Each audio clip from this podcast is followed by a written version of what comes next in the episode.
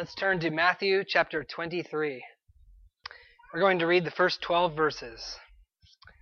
Verse 1 Then spake Jesus to the multitude and to his disciples, saying, The scribes and the Pharisees sit in Moses' seat. All therefore, whatsoever they bid you observe, that observe and do. But do not ye after their works, for they say and do not. For they bind heavy burdens and grievous to be borne, and lay them on men's shoulders, but they themselves will not move them with one of their fingers. But all their works they do to be seen of men. They make broad their phylacteries, and enlarge the borders of their garments. And they love the uppermost rooms at feasts, and the chief seats in the synagogues, and greetings in the markets, and to be called of men, Rabbi, Rabbi. But be not you called Rabbi for one is your master, even Christ, and all ye are brethren. And call no man your father upon the earth, for one is your Father, which is in heaven. Neither be ye called masters, for one is your master, even Christ. But he that is greatest among you shall be your servant. And whosoever shall exalt himself shall be abased, and he that shall humble himself shall be exalted. Let's pray. Heavenly Father, Lord, as we consider the very important and precious words of this passage, we pray that you would fill us with your Holy Spirit and help us to understand what we read, and help us to realize that as we open the, this book and read the words of your Son, we're reading timeless words relevant to today, your very words to us, and not the words of any man. Help us to listen with that understanding. Please teach us this morning. In Jesus' name we pray. Amen. You'll remember in Matthew chapter 21, Jesus gave a parable of a vineyard. You'll remember that Jesus said there was a vineyard that a man lent out to husbandmen, and the husbandmen were laborers in the vineyard who were going to uh, give him the produce. They agreed to give him the produce of the vineyard when he when the time came. And you remember that when the time came, that they didn't give him the produce of the vineyard. And so the master of the vineyard sent servants along and they killed those servants and they kicked them out and they didn't give him the produce. And finally the master says, I'm going to send my son, my beloved son. And when the son comes to the vineyard, the husbandmen of the vineyard, the workers in the vineyard say, This is the son, let's kill him. Right? This is the heir, let's kill him and take his inheritance. That parable that Jesus gave is what this book of Matthew and really all the gospel accounts are all about. That parable captures what the story of the gospels is all about and the story of the book of Matthew. The vineyard represents Israel. And the leaders are the husbandmen. The husbandmen that the master of the vineyard hires to work in the field or in the vineyard, that's the leadership of Israel that God has commissioned to teach Israel so that Israel would produce the fruits of righteousness. Of course, the servants that come to the vineyard are the prophets, but in the Gospels and in Matthew, the son that comes to the vineyard is Jesus. Jesus is the Son of God, the Messiah, and the King of Israel. And when he comes to his vineyard, when he comes to Israel, when he comes to his own, and he comes out of heaven to earth, he has conflict with the leadership of Israel, and they ultimately end up putting him to death. So the parable captures the story. You'll remember in Matthew, Jesus, he's born the king of the Jews. His ministry is one of healing and teaching, and he's seeking to produce righteousness in the people, for the people to be taught and understand the law, and so they would give to God what God's looking for. And of course, we see in the Gospel of Matthew his conflict with the leaders who in his day were the Pharisees, the scribes, the priests, and the Pharisees. Jesus now in chapter 23 is in Jerusalem. It's the final week before his death, and the time is rapidly coming to a close before they're going to kill him. And Jesus is in Jerusalem now, and he's already prophesied of his death. He said, We're going to go up to Jerusalem, and when we go up there, the Son of Man is going to be betrayed into the hands of the Pharisees and the priests and the leadership of Israel, and they're going to kill him and put him to death, and then he'll raise again on the third day. So Jesus knows everything that's about to happen. And in chapter 22, the Pharisees are now saying, we got to put this, we got to get rid of this guy. We need to figure out some way to kill him. And they're trying to catch him in his words. But as we saw when we looked at Matthew 22, they couldn't do it. They couldn't outwit his wisdom. And so finally it says at the end of chapter 22 that they didn't dare say anything more, right? They had nothing more to say. They, they were afraid to speak. And now Jesus has a lot to say. They have nothing more to say, and Jesus now opens his mouth to say much to indict them and to expose them. Of course, Jesus has been exposing them all throughout the Gospel of Matthew, but now an entire chapter is dedicated to Jesus and what he thinks about the scribes and the Pharisees. Think about it. Before, it's not been an entire chapter. It's been little things here and there, little run ins. But now Jesus is in Jerusalem, in the temple, in the heart of the hive, and he is lifting up his voice against the leadership in Israel and exposing them. We see the centrality of this issue in the Gospels. This is really what it's all about. In fact, Matthew 23 is connected with Matthew 24. It goes right into Matthew 24 because Jesus predicts the destruction of Jerusalem and the scattering of Israel. And what's the scattering all about? What's the destruction of Israel all about? This is the issue. And we're given it in Matthew 23. We find in this chapter the most vehement words of Jesus. Jesus is angry. Jesus speaks harshly. Jesus speaks strongly. And what's the issue all about? It's the issue of the Pharisees and their teaching and their hypocrisy and their behavior. But in short, it's their legalism and their phony righteousness. They're pretending to be somebody. They're pretending to be right with God. They're pretending to teach the people the truth. But in fact, they're hypocrites. This is the same with the Apostle Paul. If you remember, what's the Apostle Paul's most vehement letter? What's the letter where he's angry? What's the letter where he's speaking the most sharply? Do you remember? It's Galatians. And what is he dealing with in the book of Galatians? What is Paul dealing with in the book of Galatians? The exact same thing. Now, of course, the people he's dealing with in Galatians believe that Jesus is the Messiah, but the same vehemence is there. The same sharp words are there. Why? Because the same issue is there legalism and phony righteousness. As it was here, so it was in Galatia, Galatia, where people were teaching people that in order to enter the kingdom and be right with God, you had to produce works. You had to keep commandments. You had to do works that God would see supposedly as righteous and therefore count you as righteous. That righteousness was not merely, was not only given through Jesus Christ and faith in Him. So we see what the issue is all about. J.C. Ryle says this Jesus, knowing that he would soon leave his followers alone, warns them plainly against the false shepherds by whom they were surrounded. Jesus knows he's about to go. It's kind of his last words. His last public words, at least, in the Gospel of Matthew. Next, we're going to only have private discourse with his disciples. And Jesus is publicly warning people and denouncing those whom they think are good, those whom they think are trustworthy, those whom they think are righteous. Jesus is leaving us this warning because this is the real danger throughout all ages, brothers and sisters. This is the relevant warning today. This is what destroys people. See, people think wrongly when they think that it's just acts of sin that really will destroy you. Acts of sin can be forgiven.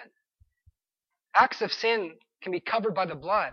If you're a believer in Christ, you can sin, as bad as that is, but you can remember that there's no condemnation for you in Christ Jesus. But what happens if you fall into this deception that was creeping into Galatia? What happens if you follow Pharisaic teachers? What happens if you listen to them when they tell you that you have to do works and you have to follow their example and you have to keep commandments in order to be right with God? Legalism can destroy people and churches. Do you believe that? That's the ultimate warning, isn't it? Legalism. Let's look at what Jesus says in this passage. Verse 1 Then spake Jesus to the multitude and to his disciples He just had been speaking with the Pharisees. He just had asked them a question about the son of David in the temple, and they wouldn't ask him any more questions. And so when he sees that they're silent, he addresses the people, and he says this about the scribes and the Pharisees. The scribes and the Pharisees sit in Moses' seat. All, therefore, whatever they bid you to observe, observe and do. But don't do what they do. For they say and do not. Now, in these verses, we learn more about the Pharisees than we could learn anywhere else. We learn what Jesus' estimate is of the Pharisees. And he says three things. Jesus gives us a statement about them a fact, a statement of fact. He gives us a statement of recommendation and a statement of denunciation. First, the statement of fact. The scribes and the Pharisees sit in Moses' seat. Fact. He's not arguing with that. They sit in Moses' seat. What that means is those are the guys who are in the position to teach the people. They sit in Moses' place, teaching the law. That's their office. That's their role. And Jesus isn't arguing with it. He doesn't say they pretend to sit in Moses' seat. He says they do. They are the ones that God hired to teach the people. They're the husbandmen in the vineyard. You remember the prophets in the Old Testament are always telling the leadership, the priests and the teachers, teach the people the truth. You guys are the teachers. Do your job. There they are.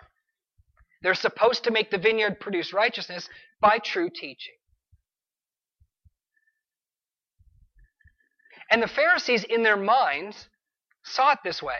They knew they were the teachers, but they thought they were preparing the people. And they thought they were getting the people ready for the coming of the Messiah. They saw themselves as having organized the vineyard. Imagine what the Pharisees and the scribes of those days would have been thinking about the past. They would have thought, wow, look at Israel today. Yes, we're um, oppressed by the Romans, but boy, have we changed since the days of the kings. Because in those days, our fathers, they used to sacrifice to false idols and totally disregarded the law of Moses. Now look, we're teaching the people in every synagogue across every city in Israel about the law of Moses and to obey the law scrupulously. It's going to be so close now, the Messiah is going to come and overthrow the Romans. You see, the parable of the vineyard, if you remember, was shocking to the Pharisees themselves. Jesus says, This is what you guys are like. You're the husbandman in the vineyard, you were killing the servants, and you're going to kill the son. They were shocked. They didn't see themselves that way. They even recommended to Jesus the punishment of those husbandmen. He says, What do you think should happen to those guys? Wipe them out. They didn't even they didn't think of themselves that way. But that was the spiritual reality of the day. The Pharisees were like those husbandmen. The Pharisees, as much as they thought they were different than their fathers, were the same. And the proof of that is they killed the Messiah.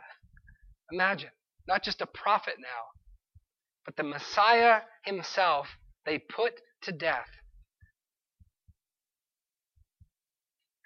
So the fact, they're in Moses' seat, and they see themselves that way, and Jesus says, yes, they are. But the question is, how exactly are they not doing their job? In what way exactly are the Pharisees and the scribes not doing the job that God hired them to do? And we see this in verse 3 clearly, explicitly. Jesus says, All therefore, whatever they bid you to observe, that do. Now, there's some people who think this is the problem.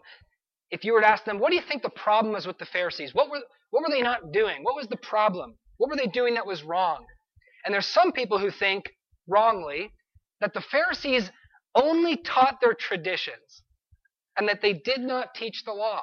That the only thing Pharisees cared about was their traditions. And they'd heap up these rules extra rules that aren't even in the law of Moses, and they'd put these heavy rules upon people, and then they'd just sit back and they wouldn't even do their own rules. They'd just sit back idly and watch people struggle under their traditions that they've given. And this is absolutely false. Totally false. We're not to think of the Pharisees as just teaching traditions and then sitting back and laughing at people struggling under their teaching. Jesus gives a recommendation to the people here. Jesus says, all that they teach, do it. Now, if they only taught tradition, That wasn't even right. Jesus wouldn't have said, all that they teach, do it. Jesus was actually saying, listen to the Pharisees. They do teach you the law. And we're not to make any mistake about it, brothers and sisters. The Pharisees taught the people the law. They also taught the people their traditions, but even their traditions they were thinking were in obedience to the law. And you might even argue that some of their traditions maybe were helpful. But the Pharisees were not merely teaching tradition, they were indeed teaching the law.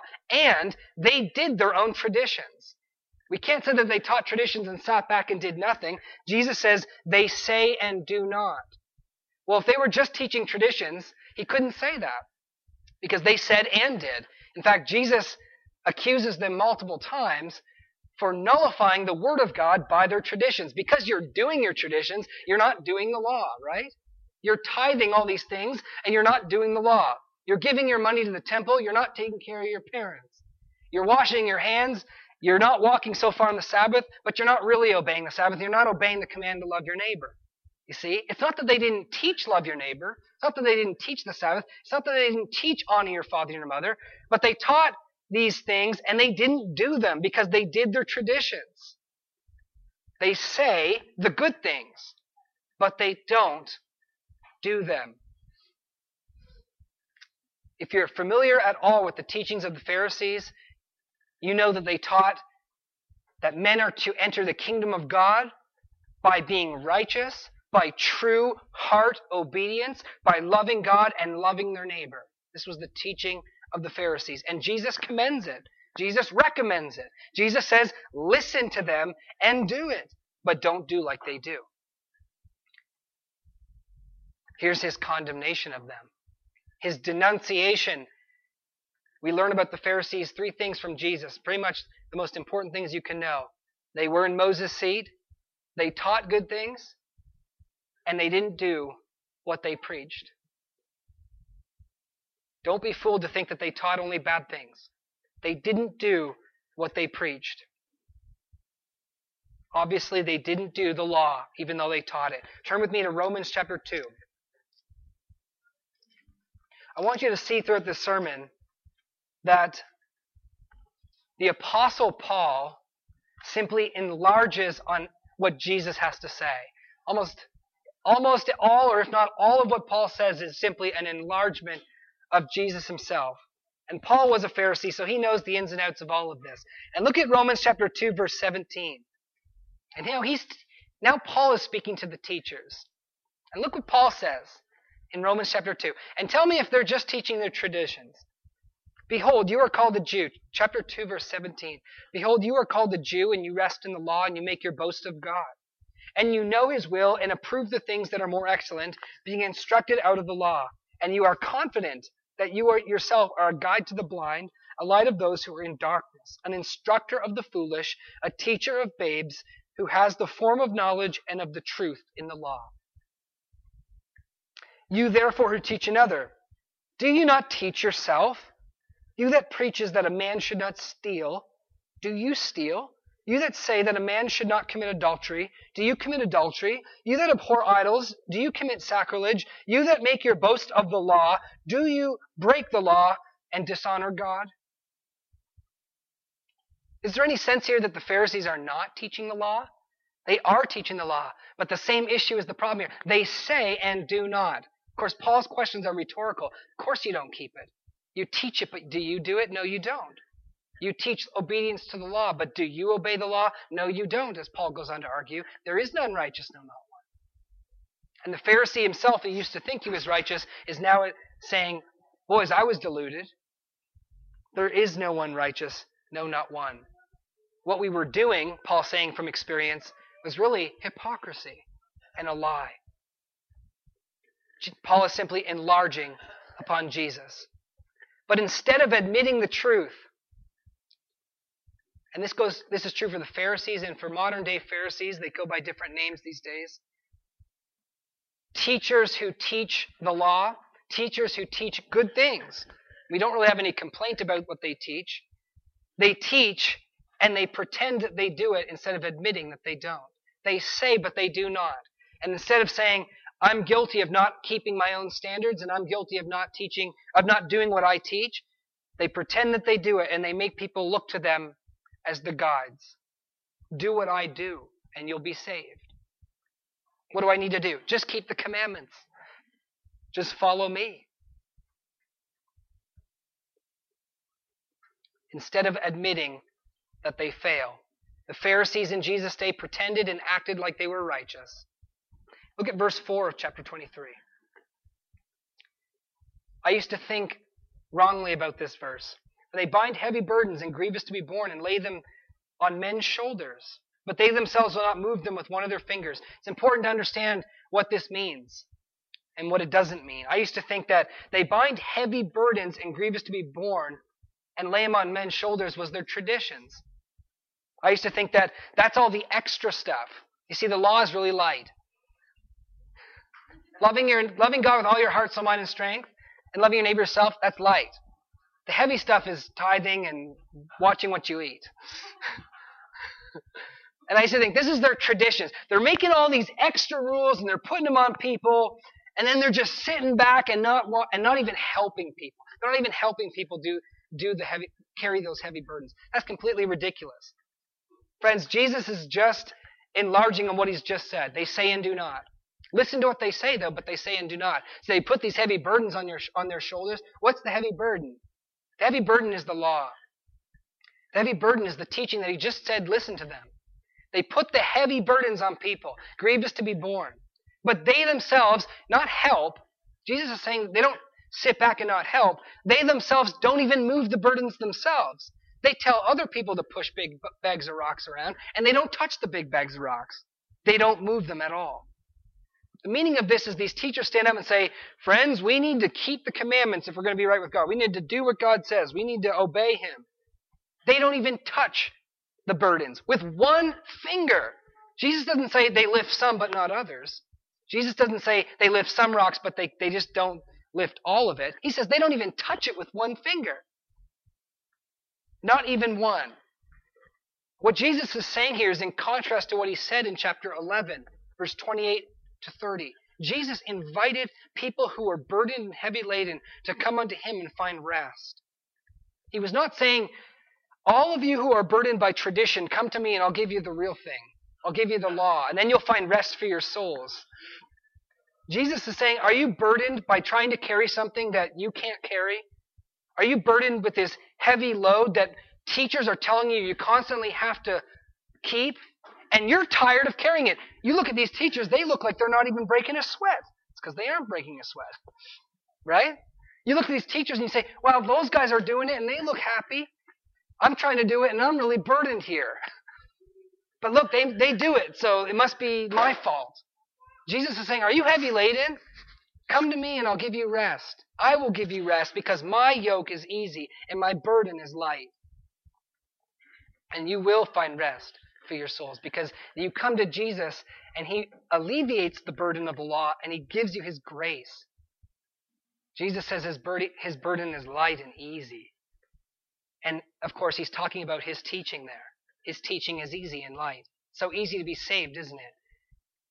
Just realize that you can't do it. Just realize that you need Him. Just come to Him and He'll take the burden away from you because He'll carry it for you, and He took it at the cross. He will give you righteousness as a gift, something that you can't produce yourself. This is the contrast between the teaching of the Pharisees and the teaching of Jesus. One is heavy and one is light. But those who preach the heavy burden don't even lift it with one of their fingers. The Pharisees should have taught people that the law was unbearable. They should have taught people that the law was heavy and that no one, none of us can do it, and that we need to trust in the grace of the coming Messiah. This is a pretty radical statement that Jesus makes. How much do the Pharisees do in the eyes of Jesus? How much do the Pharisees do in the eyes of Jesus? Zero. Jesus says they say and they do what? Some? They say and do some. They say and do not. They lift it with three of their fingers. They lift it with none of their fingers. Jesus is declaring that the Pharisees do nothing. extremely important for us to see and extremely radical in light of what the Pharisees would do. Think about the Apostle Paul in chap- Philippians chapter 3. He says, Look, if anyone can boast about doing stuff, it's me. I was zealous more than anyone else. I was scrupulously keeping the law, or at least I thought I was. And then Paul says, and of course, Paul lived a zealous life, seeking to establish his own righteousness. What does Paul say about all his doing? Was it worth anything? Was it loss? It was actually loss. It wasn't worth zero, it was negative. He says it's a bunch of dung. Everything that I did, everything that I was, is nothing, worse than nothing. And you can't then, we're learning from Jesus, and Paul is enlarging on this. We're learning from God. You can't look at people anymore and be wowed by what they do. And you say, oh, this is what makes them righteous. Well, even though they don't believe in Jesus, surely God's going to give them a break because look how much they're doing. I mean, they're breaking all this sweat trying to serve God. And Jesus speaks about the spiritual reality of things and says, no, these people do nothing. Zero. They don't lift it with one finger. Nada. What does the law require? Obedience, perfection, love God with all your heart. Do they do it? Zero. Does traveling across the world and being a missionary contribute to obedience to the law? No. Does being kind to your wife contribute to obedience to the law? No. Does going to church and praying a lot contribute to being is that is that obedience to the law? No. It's zero. Dung. Nothing. Isn't that amazing? This is the most radical teaching in the world. Everyone looked up to the Pharisees. Wow, those are the guys who are doing a lot, tithing scrupulously, praying all the time, teaching all the time, traveling land and sea. As Jesus says, to make a child of hell. Jesus says, it's nothing. Worth, worth nothing. Zero. How radical is that? How do you see, brothers and sisters? Do you see spiritually or not? When someone doesn't believe in Christ Jesus, and yet they're, they seem in the eyes of the world to be doing so many good things, so many good works, teaching the law even, even if it's the the things that the law says. Do you think, wow, they're really good? Wow, they're really, you know, God's going to give them a break. Or do you think dung? Do you see spiritually as Jesus saw? Or are you hoodwinked by their hypocrisy? This would have shocked them so much. How offensive is it to talk to someone who's extremely zealous for God and say everything you do is worth nothing? Zero. You've not done a good deed in your life. What do you mean I haven't done? I just raked the neighbor's lawn yesterday for, for nothing. You haven't done a good deed in your life. You need the death of Christ. Because if righteousness comes by the law, Christ died for nothing. Right? What you need is to humble yourself and believe in Jesus. And believe that you have nothing and that you need Him to do everything.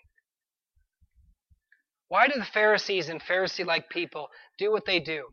Why do they teach the law and not do it and then pretend that they do do it? Why aren't they honest? Why? Why do they lower the standard? And Jesus tells us in verse 5. Verse 5 and what follows. All their works they do to be seen of men. So it's interesting that Jesus says they don't do anything, but he acknowledges they do all these things. But in God's sight, they don't do anything. So all their works is a waste. They do it to be seen of men. They make broad their phylacteries, enlarge the borders of their garments. They love the uppermost rooms at feasts and the chief seats in the synagogues, and greetings in the markets, and to be called of men, Rabbi, Rabbi.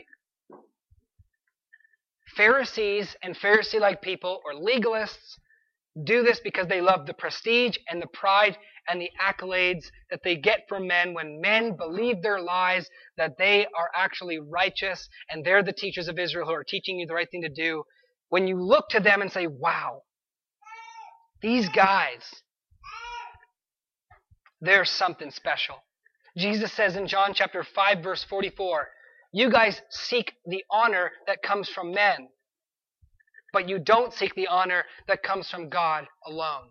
See, in their thought, they're not thinking, what does God think about me? I want to make sure that I'm right with God. All they care about is, what do men think about me? I want to make sure that men think that I'm righteous. Men think that I'm good. The legalistic, the legalistic system rewards them. Jesus says, of course, they have their reward in full in this life when people look to them and give them the honored place and call them rabbi.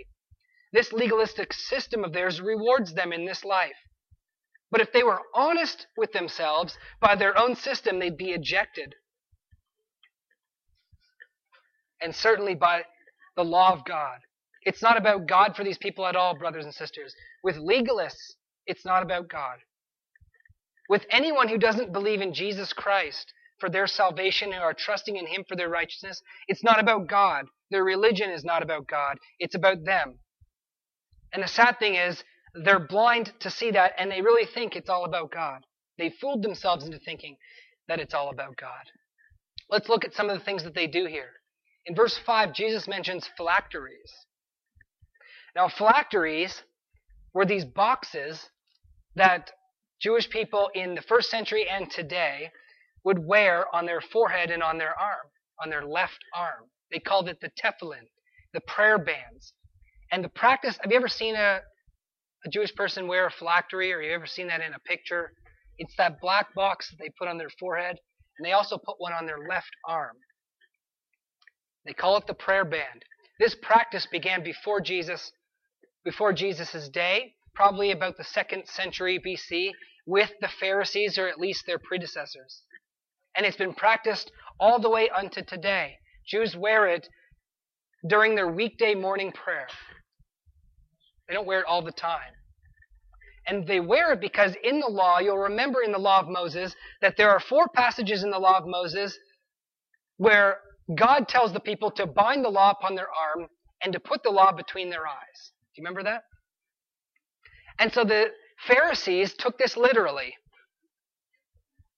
And so they literally took the passages that said this, bind it before, bind it on your arm and before your eyes. They take the passage in context, put it on some parchment, so there'd be four parchments. They put it into these boxes, and they'd strap the boxes onto their forehead and onto their arm. So that it was on their arm near their heart, and so it was between their eyes. So that, so you know, if you have something in, on your forehead, you can always see it whenever you're looking around, right? You can see the phylactery.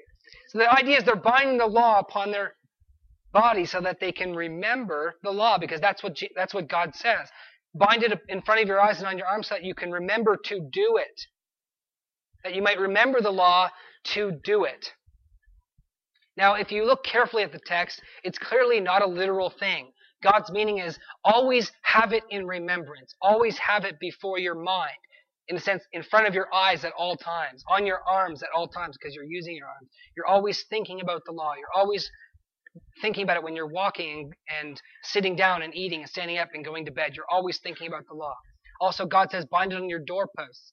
So when you're coming in into your house, you're thinking about the law. It's not to be taken literally. They would also put the law in little boxes on their doors.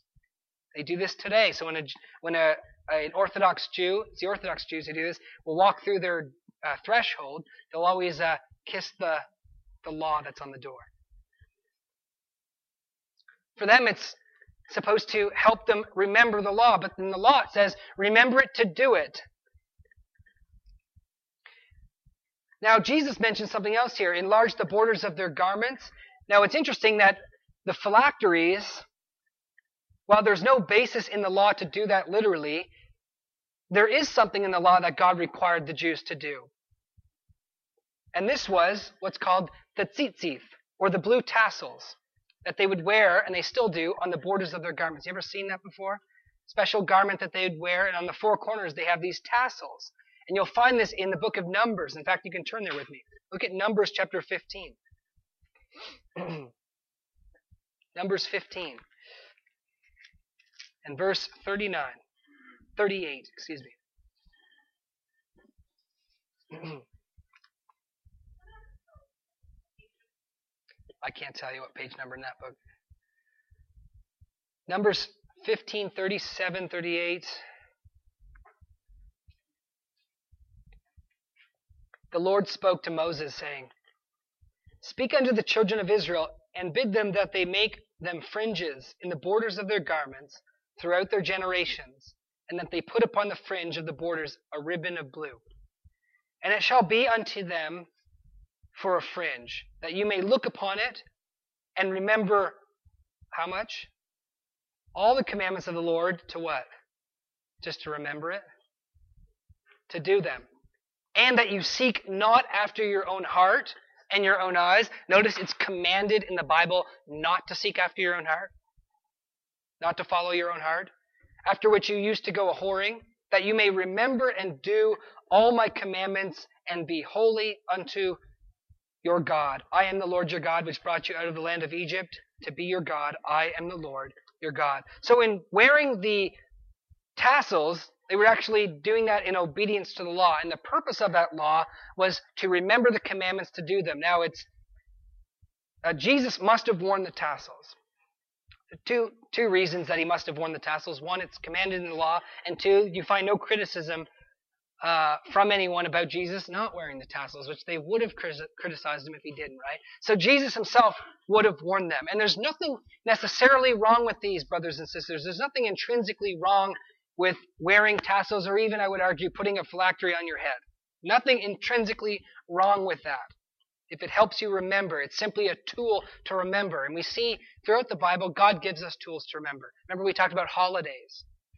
Even the um, the Lord's Supper is a tool that Christ gave us to remember his death.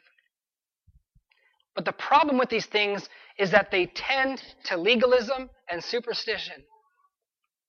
They tend to legalism and superstition, where you start thinking that, oh, because I'm wearing this phylactery or because I'm wearing these tassels, I'm more righteous than the person who's not wearing them, right? Or because I take communion, hopefully no one thinks this because you'd be completely forgetting the purpose of communion. I'm more righteous than someone who doesn't take communion. Or I'm righteous because I take communion. Or even superstition. Some people in Jesus' day and even today will wear the phylacteries and they think that when they wear them, the demons can't hurt them because they're obeying God. Right? But Christians can fall into this trap of legalism and superstition. It's kind of like wearing a What Would Jesus Do bracelet or a cross around your neck. There's nothing intrinsically wrong about that, right? Why do people wear those What Would Jesus Do bracelets? To help them remember, right? Same thing with the phylactery, basically. Cross around your neck. Why? To remember. Now, do you think you're better than other people because you wear a cross around your neck? Are you more righteous than someone because you wear a What Would Jesus Do bracelet? Some could think that. I'm more righteous because I'm taking precaution. Right? There's also superstition. Some people think I'm divinely protected because I'm wearing a cross around my neck. Brothers and sisters, if you ever think that you're divinely protected because you wear anything, that's superstition. Okay?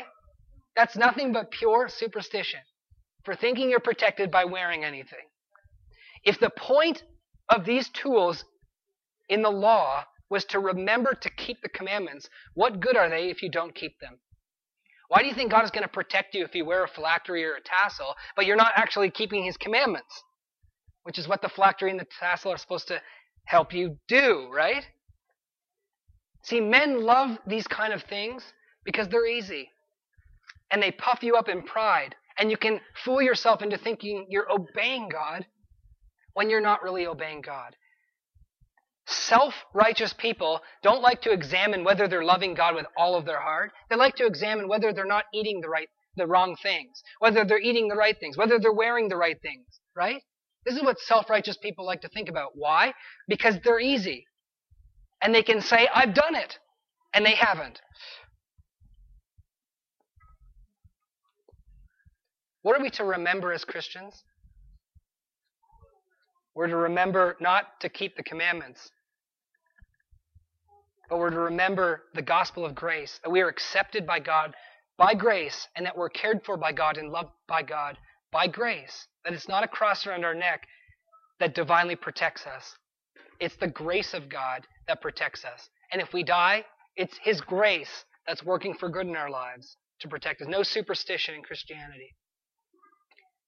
So the Pharisees wore these things the phylacteries and the garments. Why? Because they wanted to look righteous before men. Jesus is calling them out here. That's why they do these things. The thing that legalism does is it produces envy and the lust for glory. The Apostle Paul also enlarges on this. Whenever he talks about the flesh and legalism, he always talks about strife and envy. He warns us and says, Beware that when you start thinking about what you need to do in the law, you're going to lower the standard and you're going to become envious and there's going to be strife. Why? Because legalism says this I can do it. Legalism says, I have done it. Legalism says, he hasn't done it. Legalism says, wow, he's done better than me. Legalism says, oh no, he's done better than me. That's what legalism does and legalism says. It's all about you and what you do, your abilities and your glory. It's a merit based honor system before men. And for that reason, legalism cannot produce humility. Why can't legalism produce humility? What if you were to say to someone, you need to be humble? Be humble. Because if they think that they do it, then they're not humble anymore, right? Legalism is a vicious cycle of pride. Because no matter what good thing you do, the fact that you do it and the fact that it's about you makes you think better of yourself than others. Only grace can produce humility. Because only grace says, it's not about me. Only grace says, it's not about what I do. It's not about my works or his works. It's not about me being better than anyone. It's not about anyone being better than me. It's about God's free gift, undeserved. Legalism is about exalting yourself, and grace is about humbling yourself. Being a spiritual beggar, as Jesus would say. Blessed are the poor in spirit. Realizing I've got nothing. I've got no assets. I've got no obedience to the law. The law condemns me. I need God's grace. That's what that's the only thing that produces true humility, brothers and sisters. And as we move on in our text, I want to point out something very important here. That the very term rabbi indicates this false idea of greatness. Did you know that the word rabbi means my great one? Did you think that it means teacher? It doesn't. The word rabbi is broken down. Rab and I, or E. Rab means great. And I, putting I at the end of a Hebrew word, means my. When you call someone a rabbi or rabbi, you're saying, You are my great one. I belong to you because you're great. That's what rabbi indicates. For them, it meant they had great learning. You know, it wasn't like they had great strength. These guys might have been, you know, pretty wimpy physically. And they called them great. Why did they call them great? Because they had great learning. But here's the thing to catch. They called them rabbi because they were great in the eyes of the people because of their great learning. You are a great one because of your great learning. There's a difference between saying someone has great learning and saying because someone has great learning, that someone is great. They're great either because they got the great learning or they're great because they, the great learning brings them greatness. And the Pharisees loved this honor of being called rabbi. In fact, it was a required title in their day. They required people to call them and others who had great learning great ones. And now Jesus in verse 8 to 12 turns from talking about how the Pharisees operate in legalism and he turns to the disciples and tells them how they're to operate. And it's not to be in legalism, but in grace. And the first thing Jesus says to them is, Do not be called rabbi. Brothers and sisters, the word rabbi is to have no place in our vocabulary for anyone other than the Lord Jesus Christ.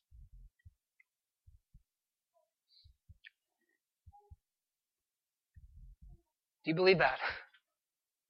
The word rabbi is to have no place in our vocabulary for anyone other than the Lord Jesus Christ. Because why?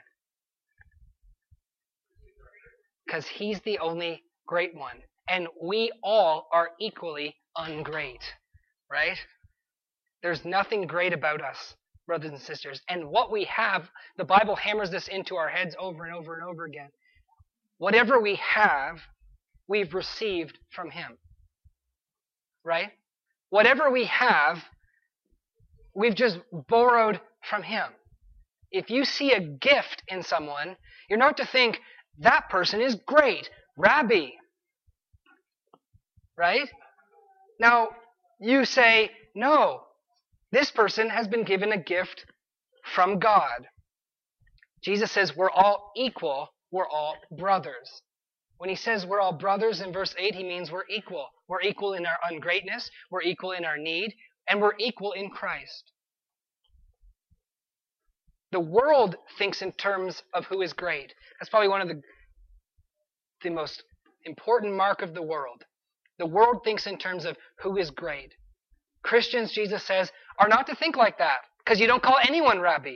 You don't call anyone great. That's how the world thinks, but not how you are to think. And in this way, Jesus is showing us that we can still acknowledge gifts in people. But we know what the true source is. And if God is the source, then God alone is actually the great one. God alone is actually the teacher. God alone is actually the savior. God alone is actually the one who does anything. He's the one who's doing the work, right? Paul enlarges upon this, doesn't he? In 1 Corinthians chapter 3, the apostle Paul says the very same thing. And here's what he says. Who then is Paul and who is Apollos but ministers by whom you have believed, even as the Lord gave to every man? I have planted, Apollos has watered, but God is the one who gave the increase. So then, neither is he that plants anything, neither he that waters anything, but God is someone or something that gives the increase. He, summarizes in verse 22, 21. Therefore, let no one glory in men. See, everything in Paul is already found in Jesus. What is Paul saying here? He's speaking to Christians who are tempted to think, oh, these people are great. Apollos is greater than Paul. Paul is greater than Peter. Peter is greater than Apollos. I belong to them. Paul's saying, no, no, no, you don't understand. Those who plant and those who water are nothing because it's God who's the one who gives the increase. It's God is the one who gives the gift. He's the one who's great. He's the one who taught you. He's the one who saved you. Let no one glory in men. Call no one rabbi. You see, we're not to think that there are no offices in the church. Obviously, Christ himself recognizes that the Pharisees and scribes are teachers in Israel. And the New Testament tells us that God gives some to be teachers. But we understand they're not great. And whatever they have is a gift. And ultimately, God is our teacher and not the person. As Brad said right before we sang the, the song, he said, You are our shepherd. Right? God is our shepherd. Do you realize the Pharisees absolutely hated Christ for this? Because he was constantly doing this. Jesus was constantly exposing the Pharisees and showing the people they weren't rabbis. right? because Jesus was great and he made them look not great in both their teaching and their righteousness. They were envious, it said, right? They were envious. They were envious that the people thought Jesus was great and that they weren't thinking they were great anymore. And they hated Jesus for that. They were envious. They didn't want he, him alone to be the rabbi.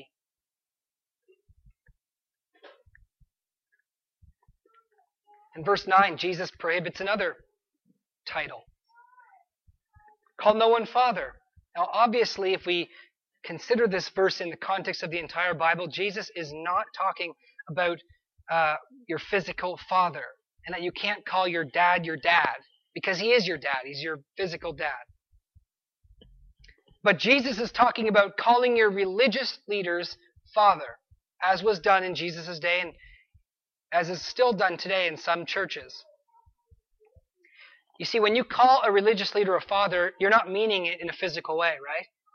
When you say, my father, you're not meaning, you're the one who gave birth to me, you're the one who gave me life, but something else that God doesn't want.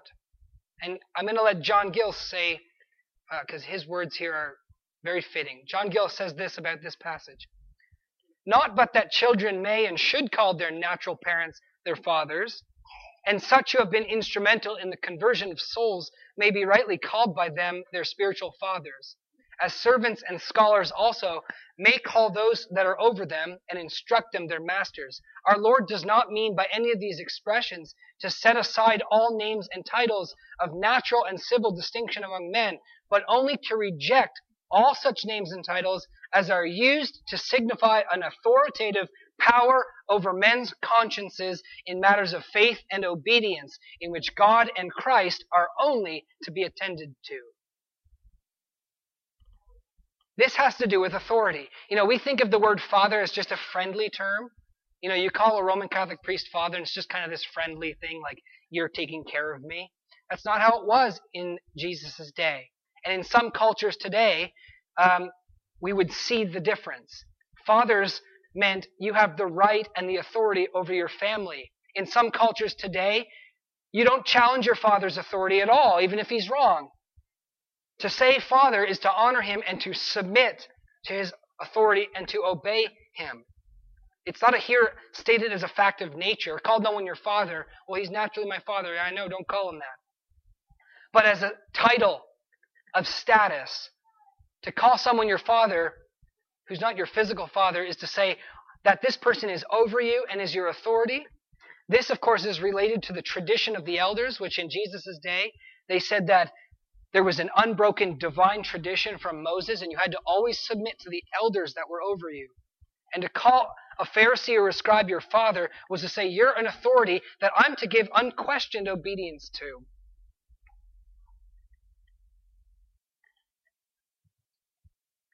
It would be impious to disobey. And what does Jesus say? God alone is to be honored with unquestioned obedience. He alone is good, true, and infallible, and not man. The idea that get that these churches or religions embrace when they say that there's an unbroken authoritative tradition that's contained infallibly within the elders means basically that men are infallible. You always have to listen to them. You don't disobey. Brothers and sisters, we are to honor our leaders and our parents, but we may and must disobey if need be because they are not infallible. Jesus is condemning here unquestioned obedience to anyone other than God, as is so often found in religion. A religion that is based on the authority of men is the devil's playground. You ever heard of a religion that's based on the authority of men? It doesn't matter if you point to the scripture and say, yeah, but what you're teaching contradicts. It doesn't matter. We're the authorities, and God has divinely protected the truth in the authorities, and I'm your father. Who's your daddy? Do you know, do you know this? Doesn't matter because you can't refute them because they're the authority. Who gives you the authority to challenge me? We're protecting the truth. And in verse 10, Jesus once again points out another title, Master. And once again, it's the exact same principle. The Jews had a legend that King Jehoshaphat, when he saw one of the teachers in Israel, ran out to him, him and said, Father, Father, Rabbi, Rabbi, Master, Master. It seems like Jesus is aware of this legend. He's, he's picking out all those titles because the scribes would use this legend to say, see, you need, it's required that you call these teachers your, your Abbi, your Rabbi, and your Mori, your master. And Jesus is pointing them all out and saying, no, it's not required that you call them these things. You're not to call anyone these things because God alone is your authority. Jesus is refuting the Pharisaic titles that give artificial authority to people. It's not that you can't recognize someone as your teacher, or a, a teacher, excuse me, or has a gift of teaching, but you understand that they are not your ultimate teacher. They are not your authority. Christ is. They never are to be given unquestioned obedience. And if they teach, they teach. If they teach truly, they teach by the gift of God, and they're actually nothing. So in verse 12, or excuse me, verse 11, look at what Jesus says. But Here's the contrast. He that is greatest among you shall be your servant. So all these titles imply greatness. You call him rabbi, you call him your father, you call him your master because they're the great ones. And Jesus now reverses the world's wisdom and the world's order. and he completely redefines greatness. The great one is the servant. That doesn't make any sense in the first century and even today to people who don't understand the wisdom of Christ. And he who humbles himself will be exalted. Well, wait, to humble yourself is to basically say you're not great. Now, what is what's Jesus doing here? See, before God, brothers and sisters, there is no one who's great. And when you're honest before God, you realize that you aren't great. Ask yourself Are you like a Pharisee who says and does not, but pretends to do? Are you honest about the fact that you don't obey the law? Are you honest about the fact that you're a sinner? And if you're a sinner, if you don't obey the law, then you're not righteous and you're not great. You're not a morally great person, are you? None of us here are. None of us here can say that we're morally great. In fact, what we deserve is not praise, is not the chief seats in the synagogues. What we deserve is shame, everlasting, and the punishment of God. There is no one who's great. And ironically, Jesus says that greatness has a whole new dimension. Great ones are those who realize they aren't great and serve God by God's gift. It's not about worldly greatness. It's about humility being greatness. But I think greatness in the eyes of Jesus has a whole new meaning. It doesn't mean you're anything. But God commands humility. God alone is truly great. God doesn't need to be humble because he is great and he gives gifts to man. And so therefore he's to be glorified. We glorify him for his greatness. And the greatest gift that God gives to man freely and undeservedly is salvation and life through his son Jesus. Because Jesus came not just to check out the vineyard and kick out the husbandmen and install other husbandmen who would teach the law, merely teach the law and just put everyone under a heavy burden. But Jesus came to teach the law, to show the heavy burden, and then to alleviate the law by dying on the cross and taking that burden upon himself and taking our sins upon himself so that we could be righteous, not of our own works, but as a gift. Righteous in God's sight, blameless in God's sight, spotless in God's sight, acceptable in God's sight, and welcomed into the kingdom of God as a gift an undeserved gift that you can never, for all eternity, glory in in yourself. Isn't that amazing? Isn't it amazing how God brings people to heaven and at the same time removes all of their pride?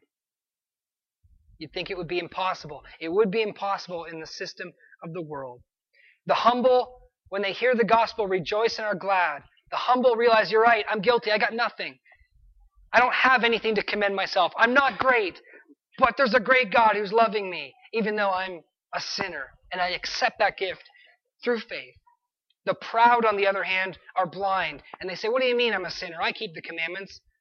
I'm a good person. Don't call me a bad person. I'm not perfect. God doesn't require perfection. I'm good. I'm going to get into heaven because God knows that I deserve it. And they reject the gospel. The most important thing that you can do is humble yourself. Admit your unrighteousness and your nothingness and believe in the gospel of grace. That's the most important thing that you can do. There's nothing more important than that. And, brothers and sisters, if you have done it, let me encourage you in this. You have a rabbi. Who's your rabbi? Who's your rabbi and your rabbi? Your rabbi is God. Because as a Christian, you can say, My great one, to God and not to any man. Do you see God as great? And is He yours? And is He your great one? Brothers and sisters, let me encourage you to add a new vocabulary to your, to your words. Add the word rabbi in your prayer. Oh, sorry, add a new word to your vocabulary. Yeah. Add a new word to your vocabulary. In your prayers, let me encourage you, call God Rabbi and think about how great He alone is for saving you, for creating you, for giving you the gifts that you have, but ultimately for saving and redeeming your life from destruction. God is and alone is great. Let me just close with the words of the psalmist that you can say as a Christian. I will extol thee, my God, O King. I will bless thy name forever and ever. Every day will I bless you, and I will praise your name forever and ever. For great is the Lord, and greatly to be praised, and his greatness is unsearchable. Let's pray. Father in heaven, we recognize your greatness, that you alone are great and no other. And you are our Rabbi. You are our great one for saving us. And we just thank you. And Lord, we thank you for opening our eyes to see our foolishness in thinking we were anything. And most of all, for giving us righteousness as a gift. Please encourage all saints in this valley, across this country and the world. Encourage them, Lord, with these truths that you are great and greatly to be praised for the things that you have done. Cause us daily to think about these things and to remember that you alone are great. We praise you in Jesus' name.